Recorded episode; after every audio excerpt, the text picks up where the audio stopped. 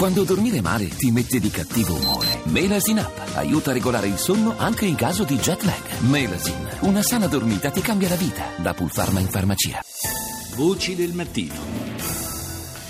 12 esperti provenienti da Stati membri dell'Unione Europea, da paesi terzi e dall'Interpol hanno unito le proprie forze per identificare i minori vittime di sfruttamento e abuso sessuale. La Victim Identification Task Force, di cui fa parte anche la polizia italiana, ha sede presso il quartier generale di Europol a Laia, in Olanda.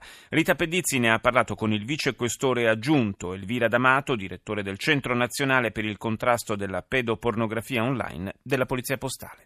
Europol ha assunto un'iniziativa molto importante quella di ricongiungere l'intelligence contenuta in Europol, tutti i dati, le informazioni riguardanti l'incrocio delle investigazioni di tutto il mondo sulla pedopornografia e l'impegno da sempre profuso da Interpol di coordinare invece le attività investigative volte all'identificazione delle vittime, dei minori effigiati in queste orribili immagini pedopornografiche. Quindi noi non potevamo non, non far parte di questa task force, abbiamo inviato i nostri esperti per mettere in lavorazione il maggior numero di immagini utili all'identificazione delle vittime. Dall'identificazione dei minori si può arrivare anche a rintracciare i responsabili? Certamente, ma soprattutto quella dell'identificazione dei minori che attraverso l'analisi dei file pedopornografici è stata da sempre la sfida presente in tutte le tipologie di investigazione. Lavorare anche migliaia e migliaia di immagini per le finalità di assicurare alla giustizia coloro che divulgano, che scambiano il materiale e che magari lo producono, significa sempre aver presente un obiettivo principe che è quello di dare un nome a quei volti,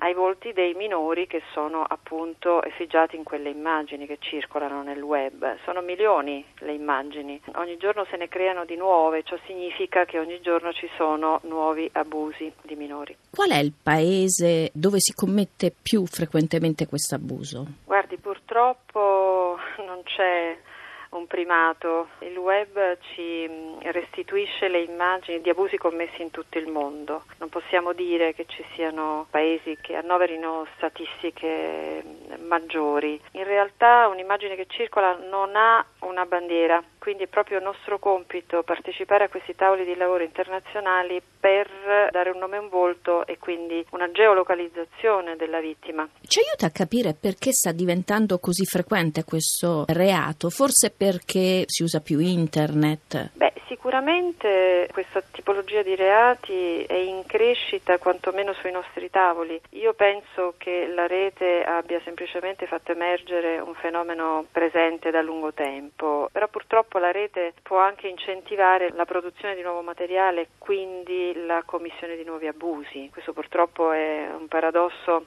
della comunicazione che in effetti va a, a, incentivare la produzione di nuovi reati. Però voglio dire, ci sono anche delle opportunità tecnologiche che eh, incentivano e che moltiplicano questi reati, la produzione di materiale pedopornografico e quindi eh, nuovi abusi, quale ad esempio l'anonimizzazione delle connessioni delle reti darknet oppure la remotizzazione dei contenuti fruibili eh, su cloud. Quindi ci sono veri e propri abusi su commissione e, e vere e proprie catene di montaggio della produzione di nuove immagini. È lo stesso web, solo le comunità pedofile, sono le chat tematiche, sono i social network dove in effetti c'è l'incontro di comunità pedo, di soggetti anche solo interessati alla fruizione di questo materiale che in sostanza corrispondono a una vera e propria legge della domanda e dell'offerta. Maggiore la domanda, maggiore sarà l'offerta quindi gioco forza il web crea un effetto moltiplicatore della produzione.